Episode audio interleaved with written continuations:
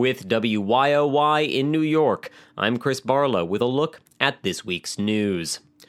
Our top story is a national crisis currently unfolding in New York City, where hundreds of thousands of Americans showed up to perform their civic duty this week, only to discover that Kelly Ripa was nowhere to be found. Fans of the TV show Broad City will be disappointed to learn that this was not due to a hooch fueled sex bender, but in reality due to news that Live with Kelly and Michael co host Michael Strahan would be leaving the show. News that Ripa was not informed of before it was announced publicly. Entertainer and former Saturday Night Live star Ana Gasteyer filled in for Ripa on Wednesday's show, a fact that most of Live's opiate addicted viewers didn't notice. Our other top story is the New York primary, where former Secretary of State Hillary Clinton and coked up Oompa Loompa Donald Trump both secured decisive victories over their opponents.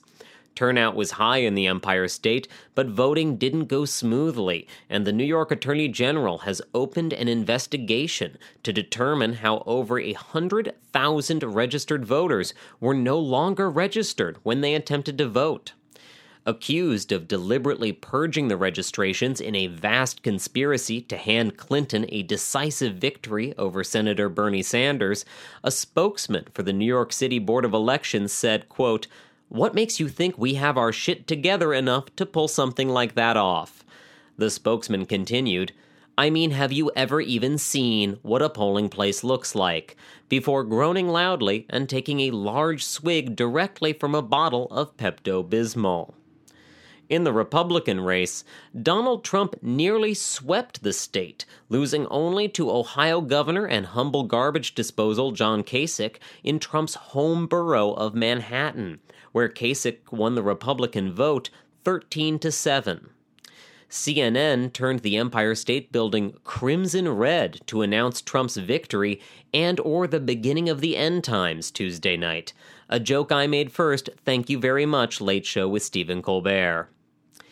Ted Cruz lost so badly in New York that he delivered his primary night speech in another state before the polls closed, and he refused to refer to either Donald Trump or New York by their names.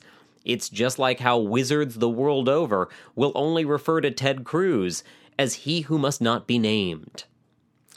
After Tuesday's victory, Trump came out against North Carolina's anti LGBT bathroom law, saying that the state's GOP lawmakers have caused more problems than the measure solves, and that people should be able to use whichever bathroom they feel is appropriate.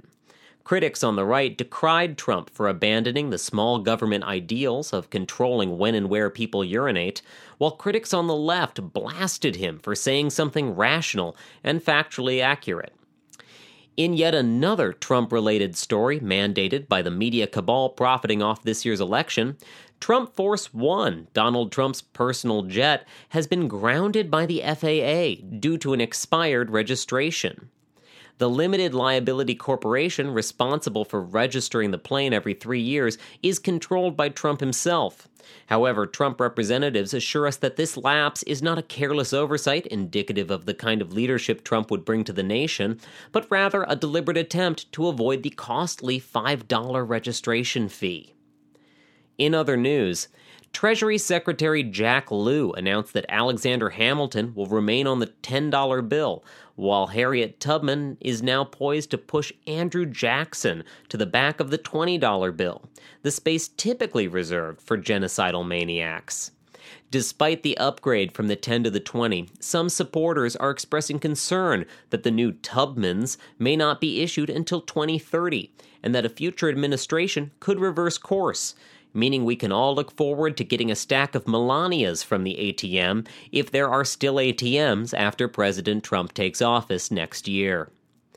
London Mayor Boris Johnson unveiled a replica of Palmyra's historic Arch of Triumph, which was destroyed by ISIS, finally making up for everything the British Empire ever did to the Middle East reached for comment, the ghost of Winston Churchill criticized the gesture, saying that his United Kingdom would have secured the original arch and put it where it belongs in a British museum. Closer to home, New York Mayor Bill de Blasio signed a law yesterday banning costume characters from some of the public spaces in Times Square. Critics say the measure will rob the costumed individuals of much needed income, while advocates argue that the new fenced in character zones will open up new revenue streams for Elmos willing to fight to the death. The MTA announced that it has finally restored funding for the next phase of the 2nd Avenue subway, set to bring service to East Harlem. Transit experts say this mistake will be rectified shortly. And in entertainment news, Music icon Prince passed away unexpectedly yesterday at his home and studio in Minnesota, shocking fans who had no idea that Prince's logo was supposed to be pronounced with a Minnesota accent. Just time for a quick look at the weather. Okay, I looked at it. I'm Chris Barlow, and that's all this week's news. Hold your breath and count to 604,800 because that's how long it will take for more news. Next week here on WYOY.